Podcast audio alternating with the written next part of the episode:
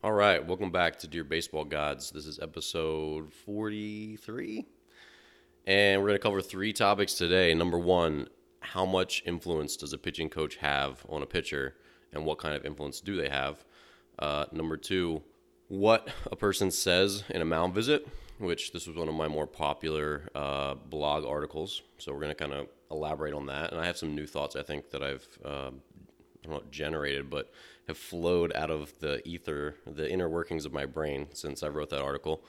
Uh, and then also about pitchers on the mound, especially amateur young pitchers, youth pitchers, uh, about finishing those pitches and the confidence that they show on the mound. Because especially with my team recently, I've I think I took for granted for a long time exactly how difficult it is to pitch with 100% conviction all the time. That's something that really high level pitchers do. And every pitch has the same basic output. Like your meter is turned up to 11, and every pitch comes out at 11. Not, oh, I'm 2 1, and there's runners on second and third, and now I'm down to 9, then I'm up to 10, then I'm down to 8 because the bases are loaded, or, you know, there's there's no there's very little variance when you get to a certain level of confidence in yourself, of experience, all that stuff, and uh, I think it's a battle and a race for youth pitchers to get there in general. All right, so those are the three things we're going to cover today. So, first, let's talk about how much influence does a pitching coach have? So, this was a question posed to me recently on Twitter, and a, uh, a fellow writer out there, he asked me, Hey, you know, there's this new pitcher is on this new team, and the pitching coach is rumored to be this way uh, do you feel like that's going to be a big learning process for him? Is you know his success from last year? Is it going to be difficult to replicate with this new team? Is there like what's the breaking in period with a new pitching coach? How hard is it to get to know one another? And what does a pitching coach do? Uh, my reply to him was that I didn't think it mattered all that much, especially at a high level like the major leagues.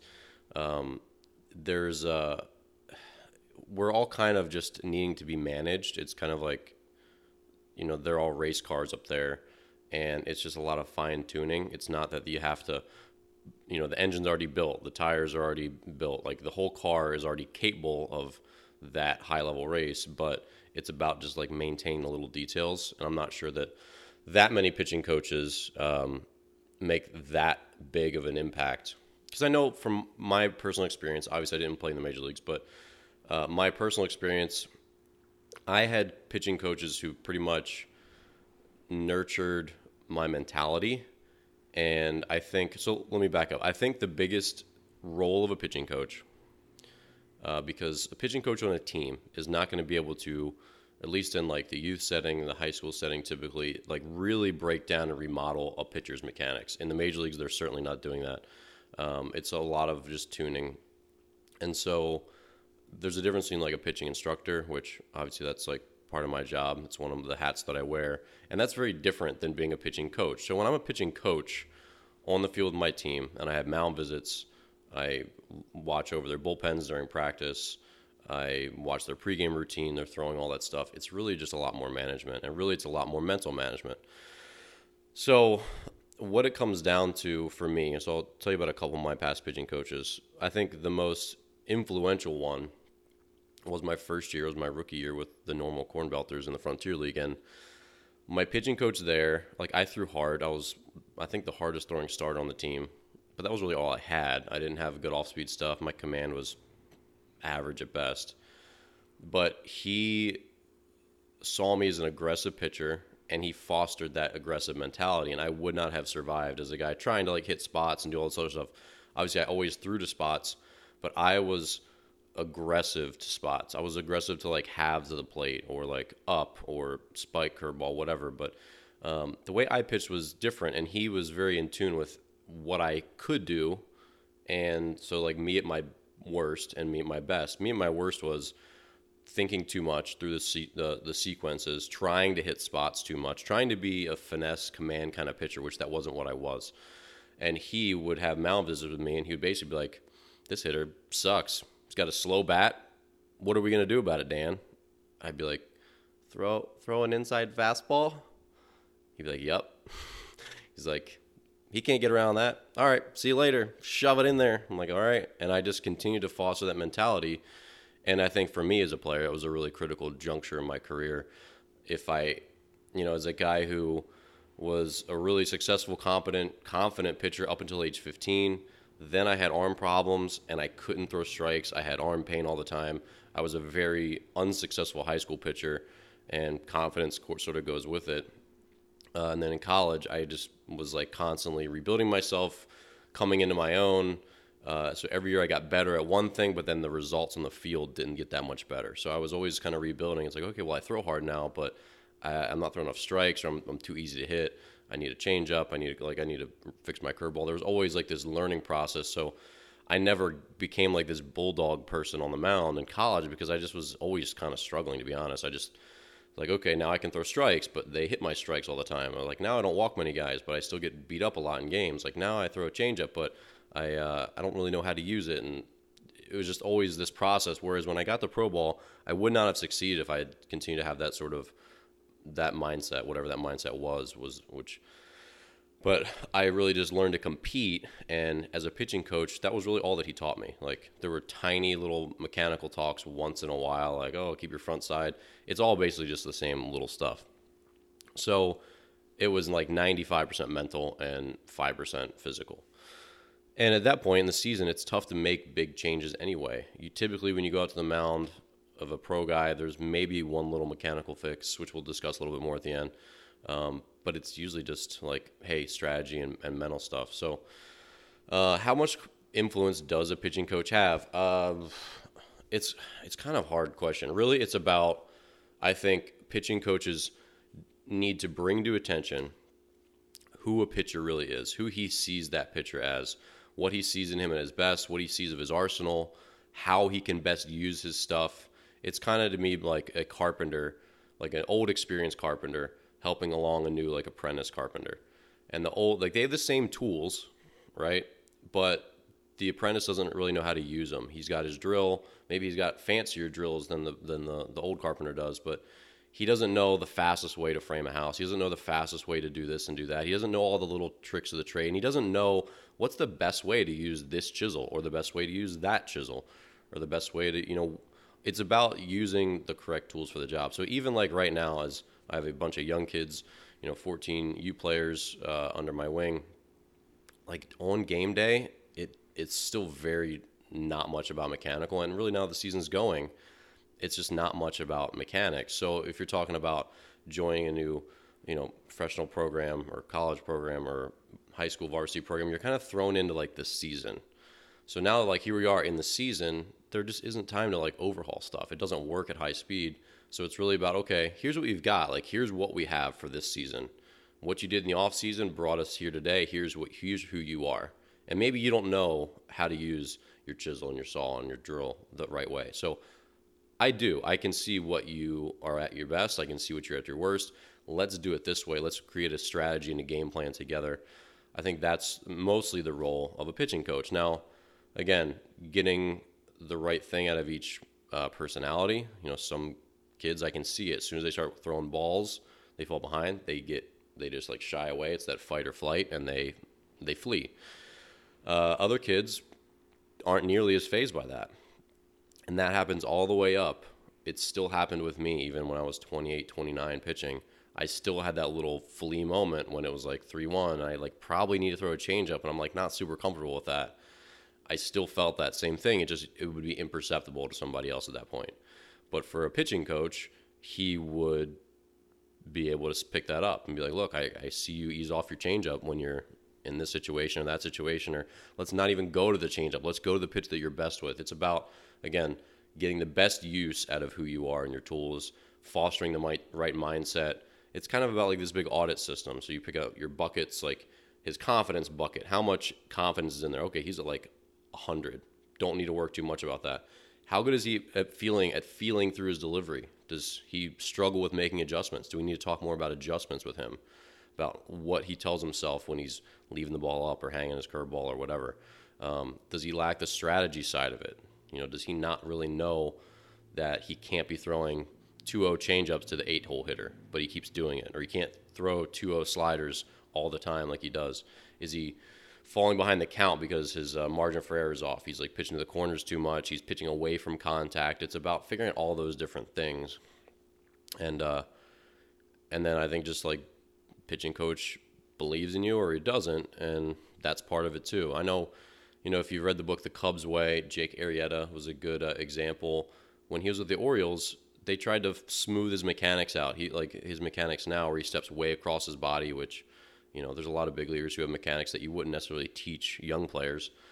His mechanics, where he steps way across his body, like naturally, like a pitching coach probably says, "Hey, like that's not the best way to do this. Let's try to fix you." It's not like the wrong mindset, but some players just produce power a certain way, and you can't do that to them. Most players, you probably could. Most players, like I do the same thing. When a kid's striding way offline, we try to fix it because uh, long term, especially at a young age, it's not what you want to be doing. But for a guy like him who made the big leagues like that, striding way across her body, across his body, they're trying to fix him and do all this other stuff, and it made him just wildly unsuccessful.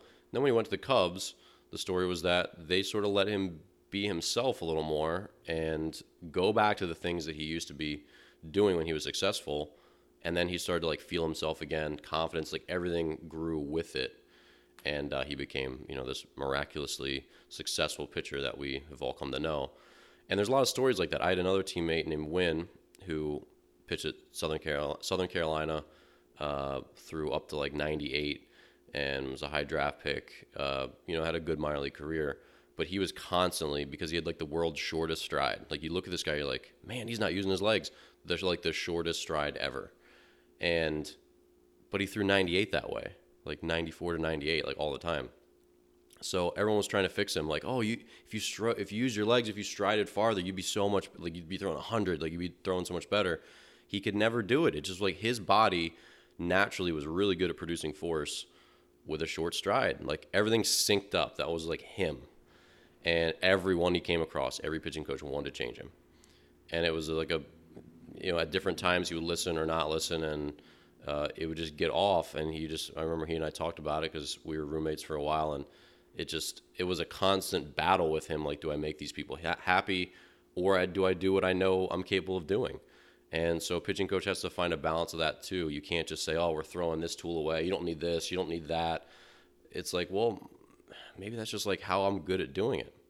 So, you know, there's a lot of things in theory. There's just you have to be extremely objective and not try to mold everyone in the same box. There's a lot of boxes that everyone conforms to. There's the big checkpoints in pitching. All those things apply to mostly everyone. How you land, you know, good landing position, all that stuff. But at the end of the day, it's about figuring out and just being really perceptive about, okay, this doesn't seem like it's the right way for him. Maybe we can't lift his arm arm angle up a little higher. Maybe he is best throwing at this little this lower angle. We just have to teach him a slider, and that curveball is not going to work, or whatever it is. There's tons of examples, but to me, the pitching coach is just about maximizing someone's ability, not as much about and and and the mindset, not as much about overhauling them. And and at the end of the day, I think if you if you have a good idea of what you're doing, you can allow a pitching coach to come into your life and help you, you know, a lot, or you can not be that phased by. I mean, I had seven different pitching coaches in uh, in my pro career, and I don't know that any of them had a dramatic effect on who I was as a pitcher. I like got along with some better than others. I, I was closer with some than others but I don't know that any of them made or broke me. And I don't know there was ever like a season where it's like, oh man, I don't know if I can be at my best because this guy's my pitching coach. Mm, it was never that way. And uh, so I don't know. I mean, pitching it, it's a big thing. It's uh, it's it's tough to sort through sometimes. You know what can help a pitcher get to his best, but so much of it's mental. Um, it's it's just I think it's vastly underappreciated how much pitching is mental. Okay, we're gonna go and do topic number two, which all in the same kind of vein. So, what do you say on a mound visit, in a mound visit? And to me, I've written about this before, but it's three main things. So, number one, there's mechanical things. Number two, there's confidence things. Number three, there are strategic things. So I remember in my when you know I, during my career, I obviously had tons and tons of mound visits, but there were a couple things that when I was young, you know, when you when you're young, you have coaches who will yell out there like throw strikes, throw strikes, or I'm pulling you, I'm threatening you. So uh, those things are terrible to do. Number one, to put pressure on someone. Sometimes it is the situation where you go out and say, "Hey, like you know, I'm giving you one more hitter. Just give me what you got," and that's a important thing. Sometimes you can say, "Okay, I'm out of gas, but all I need to do is throw one pitch, throw." three pitches. I'm, I got one hitter to get, and that's it. Like it makes it a simple task. They don't feel like they have the rest of it on their shoulders anymore. But in general, when pitching coaches yell to their players, when they threaten them with things, when they make it very obvious that their night's going to be short if they don't do things the right way, uh, it it doesn't make it better. Adds pressure. Now, you also have to be honest about the situation. So recently, I, I told our kids like we have a tournament coming up. It's a short uh, short tournament. There's a lot of good teams in it. We have to probably win all three of our games to to advance. And I said, look, here's the starters, but everyone needs to be ready because we I can't have a long leash with you guys this week because we have to probably win all three games to advance. So I need strike throwers, and if you're out there and you're not, I've got to come get you quick. So it's not that I'm trying to add pressure. It's uh, we just all need to have a little bit different mindset. We need to be a little more aggressive with the strike zone, and we need to be we need to have that as our primary goal.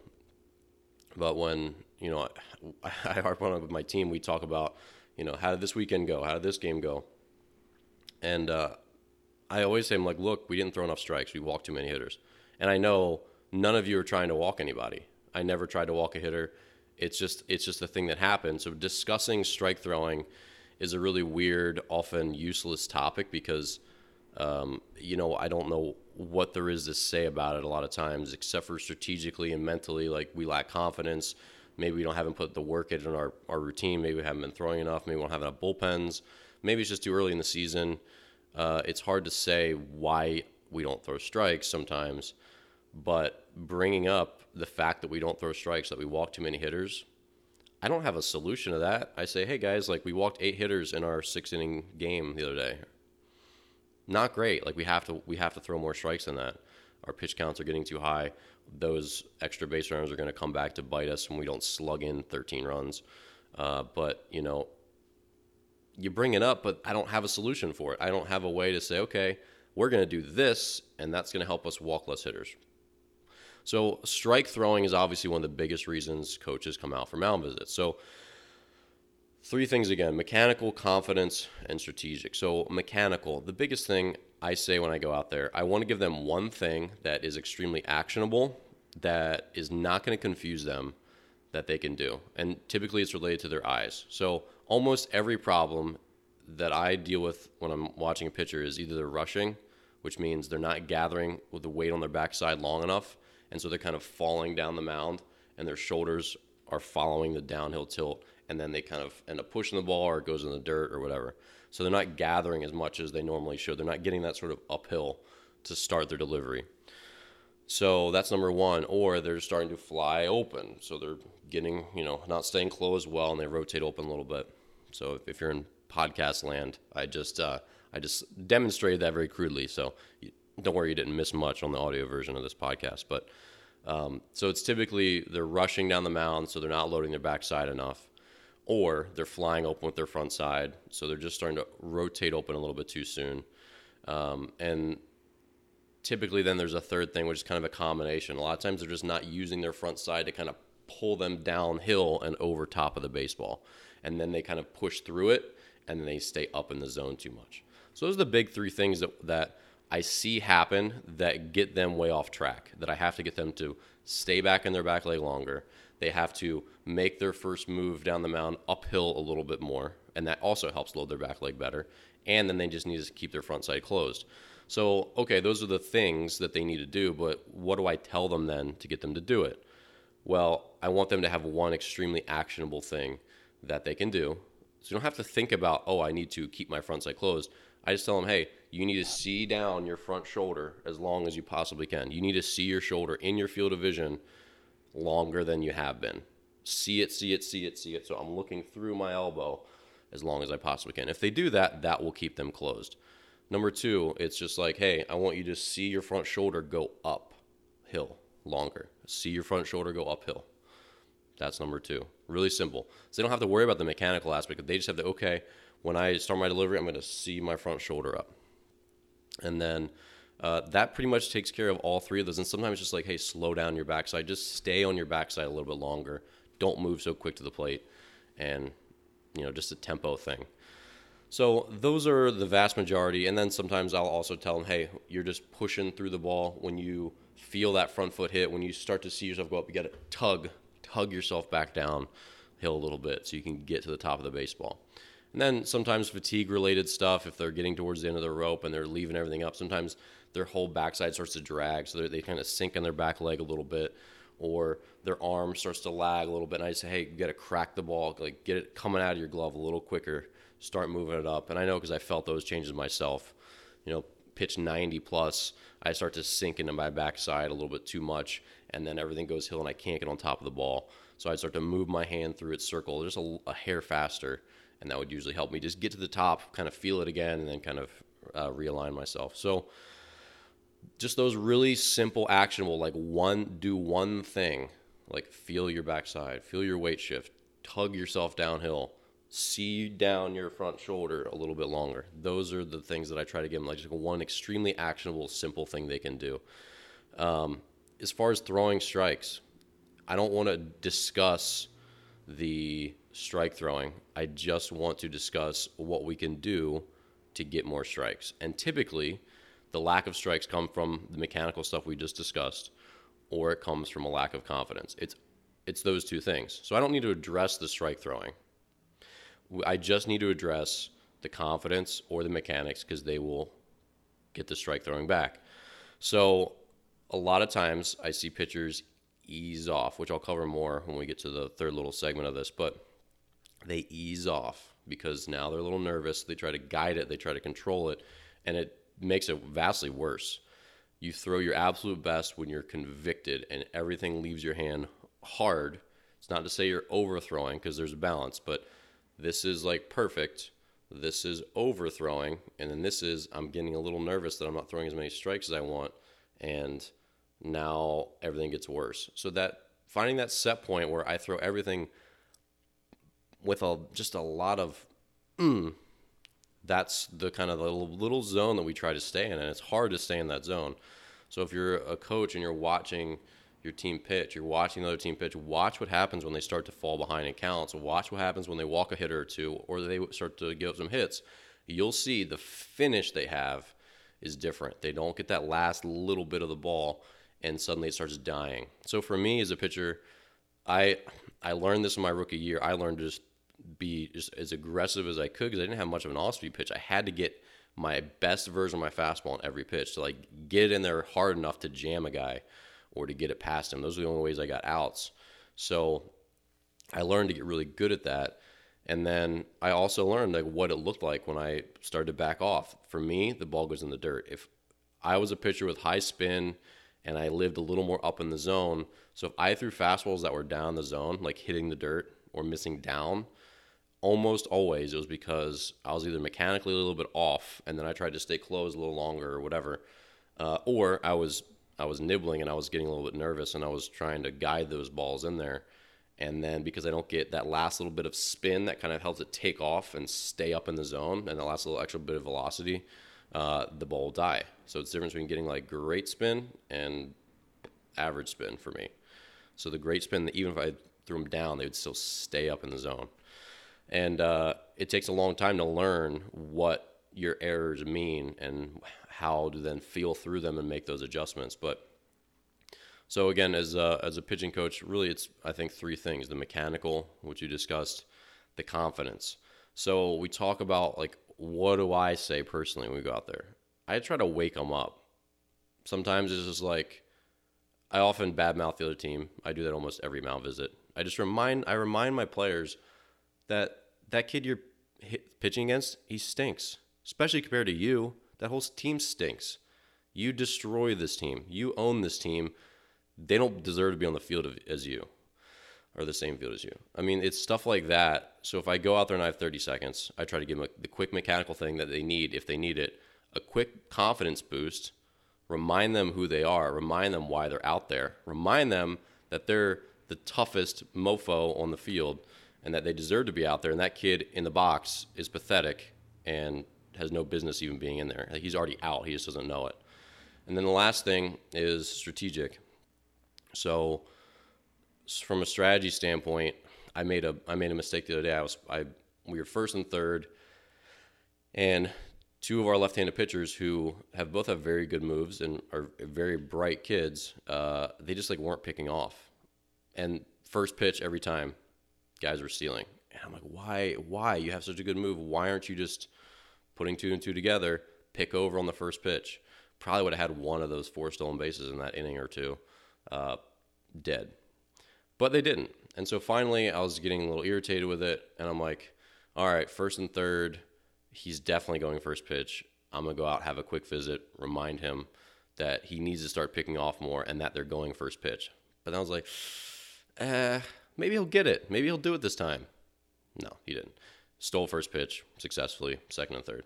So a lot of times it's I firmly believe in letting them make the mistake themselves. We also had a first and third situation where uh, the tying run was on third, and we really couldn't throw through. And I really didn't want to give signs to my catcher. I wanted him to know. I thought it was a relatively obvious situation that he shouldn't probably throw through because if you catch him 30% of the time, which would have ended the inning because there were two outs, um, the other two thirds of the time we allowed the tying run to score. And even if we cut that throw off, it's unlikely that we're going to get him at the plate. So really, that was the time for the snap throw to third base, you know, or just a fake to second or whatever and I was gonna get the sign, or I was gonna give him the sign, yell out to him, and then I couldn't get his attention. So I was like, you know what? Let's see what he does.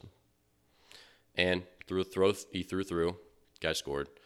Okay, and we talked about it. So at the end of the day, we still won that game. Didn't hurt us, whatever. Uh, it very easily could have, but uh, at the end of the day, some of that strategic stuff you have to let them make the mistake and then correct them afterwards. But there's a lot of times where you can't, and it's my job to go out there and remind them, hey, we need to pick off more, or hey, it's second and third. Remember, you can't give this guy a pitch that he, he can easily hit because you got two outs, second and third, you have a base open. So it's probably start him off either with something on the black of the plate or a changeup, something he's not looking for. This is a off speed and fastball count situation, or this is a only get beat with your best pitch situation, or this is a black on the or on the outside, kind of the uh, oh no situation, which is off, not on the plate. So having those little reminders because they don't usually get those is uh, is is critical as well. So a lot of those meetings that I would get in my last three four years were just like, hey, like they're not gonna like like I know how to pitch, but they're like, hey, just reminder, uh, this guy hits breaking balls pretty well. Don't forget. So you know, we got second and third, got a base open, hits breaking balls pretty well. So I know you go to your curveball a lot, but you know, this might be the situation where, you know, we stick fastball changeup or whatever. So just just little scouting report stuff, little game stuff that maybe when you're in the heat of the moment, even when you're a really smart player, you just overlook. So it's just a double check to make sure we're all on the same page, uh, and that stuff is is important too. So I think a lot of times in youth baseball, the only reasons we have mound visits are mechanical or confidence. And those two are, are critical and those cover a lot of the stuff, but the strategic aspect of it is, is important too because there's just a lot of different things you can do when you have a base open or you know a hitter's tendencies or whatever. And we need to make sure we're all on the same page pitcher, catcher, coach so that we can execute our plan for that hitter and that inning and go from there. So, again, that's kind of my my uh, idea of a mound visit. Sure, there's lots of ways to do it. Obviously, they're brief. Obviously, it needs to be actionable information. Obviously, it shouldn't tear a pitcher down. So, going out there and harping on things they've already done is not going to help whatsoever. The goal is to give them a fix that they can easily do. Give them a just and one thing, not something that's a bunch of stuff that's going to be floating around their head, making them confused. You can't say, "Oh, you got to do this and you got to do that and you got to do this, you got to do that." One thing they can fix right away easily with little mental effort one or two confidence things, just get them back to who they were, get them excited about themselves, get them confident and ready to compete and fight against that hitter and that mitt. And then lastly, the strategic aspect, if there is one. Sometimes there's not, sometimes there is. But, you know, talk through it if there is something. Just make sure, don't take for granted, because even I still take for granted that they'll probably do the right thing. Sometimes they just need a reminder. And the, the, the emotions and the heat of all that stuff, all that makes your brain foggier and it makes it tougher to remember some of the stuff. It's a big checklist of information a pitcher has, and uh, you can't you take for granted that he's going to rifle through it properly each time. Let's talk about finishing pitches and confidence. So this has been, I think, far and away the number one reason we have not thrown as many strikes uh, as a team for the team I coach recently. So you throw a ball one. Oh, I gotta get to. I gotta throw a strike. Otherwise, I'm gonna be 2-0. You throw another ball. Oh no, 2-0. He's gonna take a big swing, and if I miss, it's gonna be 3-0, and then I'm gonna walk him. It becomes this big spiraling thing, and it's a very, very destructive mindset. So the biggest thing that I learned it took me a long, long time. It took me till I was like 28 to really kind of be through it. Uh, is just that you compete on every pitch and that you cannot dwell on the previous one. So even as I started to get mentally stronger and I started to have a like a meditation practice and I visualize and I was I was known as an aggressive pitcher, still you feel the fight or flight or you start to get behind the count, or you throw pitches that you're less comfortable with throwing for strikes, or that you don't believe in, or whatever, it just spirals out of control really fast. And then you're like guiding things in, and everything about your stuff, like that last little bit of your slider, your curveball, your changeup, your fastball, that last little bit of all of them is extremely crucial. That's what gives them the life. That's what gives them the sink if it's a sinker. It's what gives it the, the, the best bite if it's a slider. That's what gives it that life, that little hop, if it's a four seamer.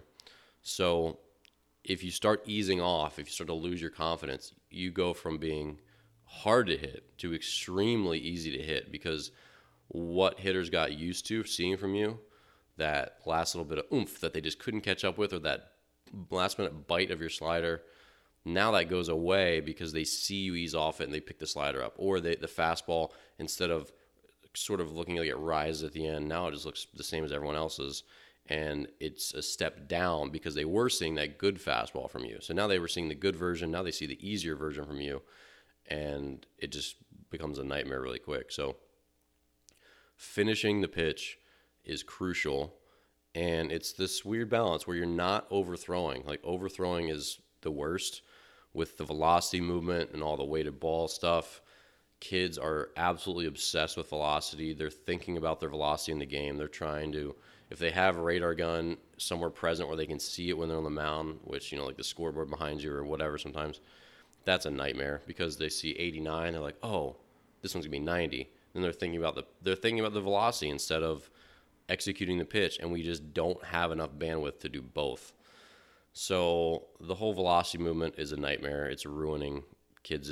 It's just ruining the pitchability of all these young pitchers. And the idea that velocity is the most important thing is a sham. It's extremely important, but we have to get out of the mindset of overthrowing and also get out of the mindset of underthrowing, where we're trying to ease off and guide it in there and we nibble. We have to compete and find our set point where this is there's screw you in every pitch but not so much of it that the ball goes up. There's a difference between it's kind of like if I had a little chart, this would be the little zone where it's screw you. Every pitch that I throw has screw you in it. And everything above that little band is overthrowing. So this is I'm throwing it as hard as I can with the intent to execute the pitch that I want to execute and to screw you as a hitter. Anything above that goes into I'm trying to throw the ball extra hard for a reason that's beyond executing the pitch. I want to hit 93. That's above that band. And that's where everything becomes garbage. It, ball goes up, you miss your spot. Throwing 93 and missing your spot is not better than throwing 92 and hitting your spot, not by a long shot. And so everything below that band is I don't want to I don't want to get 1-0. I don't want to leave one over the plate. I don't want him to hit it in the gap. I don't want to walk another hitter. I don't want to fall farther behind. coach might pull me. There's a pitcher warming up in the bullpen. All that stuff. It just like drains the life force out of you. And uh, it's it's just like I can remember a lot of different moments where I was nervous. I was like, "Oh crap! I just walked another hitter. Now the bases are loaded." And over time, I learned to be like, like, flare my nostrils and like compete hard against the next guy. Like if I'm gonna go down, I'm gonna go down swinging. It's really hard to foster and to like own that mentality. I struggled to own that mentality until the last day of my my career. Uh, but the the sooner you can foster that, the sooner you get better at that, the better things get. Because again, everything has to be in that screw you little band where I'm throwing it 99 to 100% as hard as I can. Not 102%. That's like the overthrowing. I'm trying to throw harder for the number, and not the 98 and below, where I'm trying to hit a spot and I'm trying to be very fine and very precise and miss bats and not walk guys and not do this that below that band is like the zone of I'm trying to avoid bad things from happening. So it's just this it's really tough to, to get really good at that little that little area where um, you're making things happen. You're making them happen with a purpose. Throwing a ball 92 miles per hour is not a purpose that has any relevance in baseball. Making a pitch, throwing a ball by a guy has a purpose uh, or jamming a guy has a purpose, but that little purposeful band of screw you mentality in the pitch and executing the pitch and competing against the hitter and competing against the mitt and all that is extremely tough. It's extremely valuable and it really just comes from confidence. So when you have those mound visits with your players, you have to have something in there to try to get them back into that band. So if they're overthrowing, they need to dial it down and focus hard on, on throwing it past the hitter or throwing it competing hard into the mitt, not throwing it hard just for hard's sake. And then also if they're just struggling, you've got to get their confidence back up and remind them who they are and remind them that that hitter stinks and that they can throw the ball by that guy and they can jam him, they can do what they want with him. Even if they're a soft throwing pitcher, they need to have that mindset where they're getting every last bit, their that last little bit of the baseball. So it's one of those things where you know you even hear it from parents where kids are not throwing strikes. Hey, just just ease it in there. Just throw like just take a little bit off. It's not the right way to do it. And again, it's not to say that telling a kid to throw his hardest is the way to do it either. But usually when they're underthrowing, saying throw the ball as hard as you can, which is what I do, will get them into the right area. Only do kids overthrow when they're already throwing well and then they try to get a little bit more. That's what overthrowing is. Like I'm 0-2 and I'm throwing the ball hard. Now I'm gonna try to strike you out, and mm, I overthrow. But when you're underthrowing and you're missing spots and you're nibbling, telling them to throw it as hard as they can doesn't really put them into the overthrowing zone. It puts them into the screw you zone, which is where they need to be. It's like, because mm, they're still focused on hitting spots. Like that's why they were missing their spots. That's why they were losing their confidence because they were trying to hit spots. So they're in that mentality already about nibbling and hitting you know, making good pitches. So then when you say throw it hard, it's not like they even immediately snap into overthrowing. They snap from hitting spots to hitting a spot hard and throwing the ball hard. So it's uh it's just a really fine balance. It's I'm not sure how much more I, I can elaborate. And I don't know that I have a lot of actionable things that help improve it because it's really just mindset. But almost all the walks, all of the rough innings that I've seen in the last two weeks from from my squad, whether it's my squad or the opponents, it's been from kids backing off. When they have fight or flight, they all flee, and when they do that, ball goes in the dirt, ball goes up, they miss spots, they walk down four pitches, and in, there's just so much. We're not we're not pitching machines, we're not robots, and uh, it's just about trying to find out what each pitcher needs confidence wise or rah rah between innings or just long term building them up to get them to where when they go to the mound, they feel like they can do it. So that's all I got for this week. This was episode 43 of Dear Baseball Gods. So if you haven't already, subscribe to my YouTube channel because it's great. Uh, subscribe to my Instagram, Snapchat, uh, Facebook page. What else do I have? Pinterest. Pinterest. So if you're mom, Pinterest. If you're dad, Pinterest. There's some good stuff on there. And uh, check out my blog. A lot of my best content, blog articles, uh, videos are getting reposted on there. So there's some good stuff coming up there soon.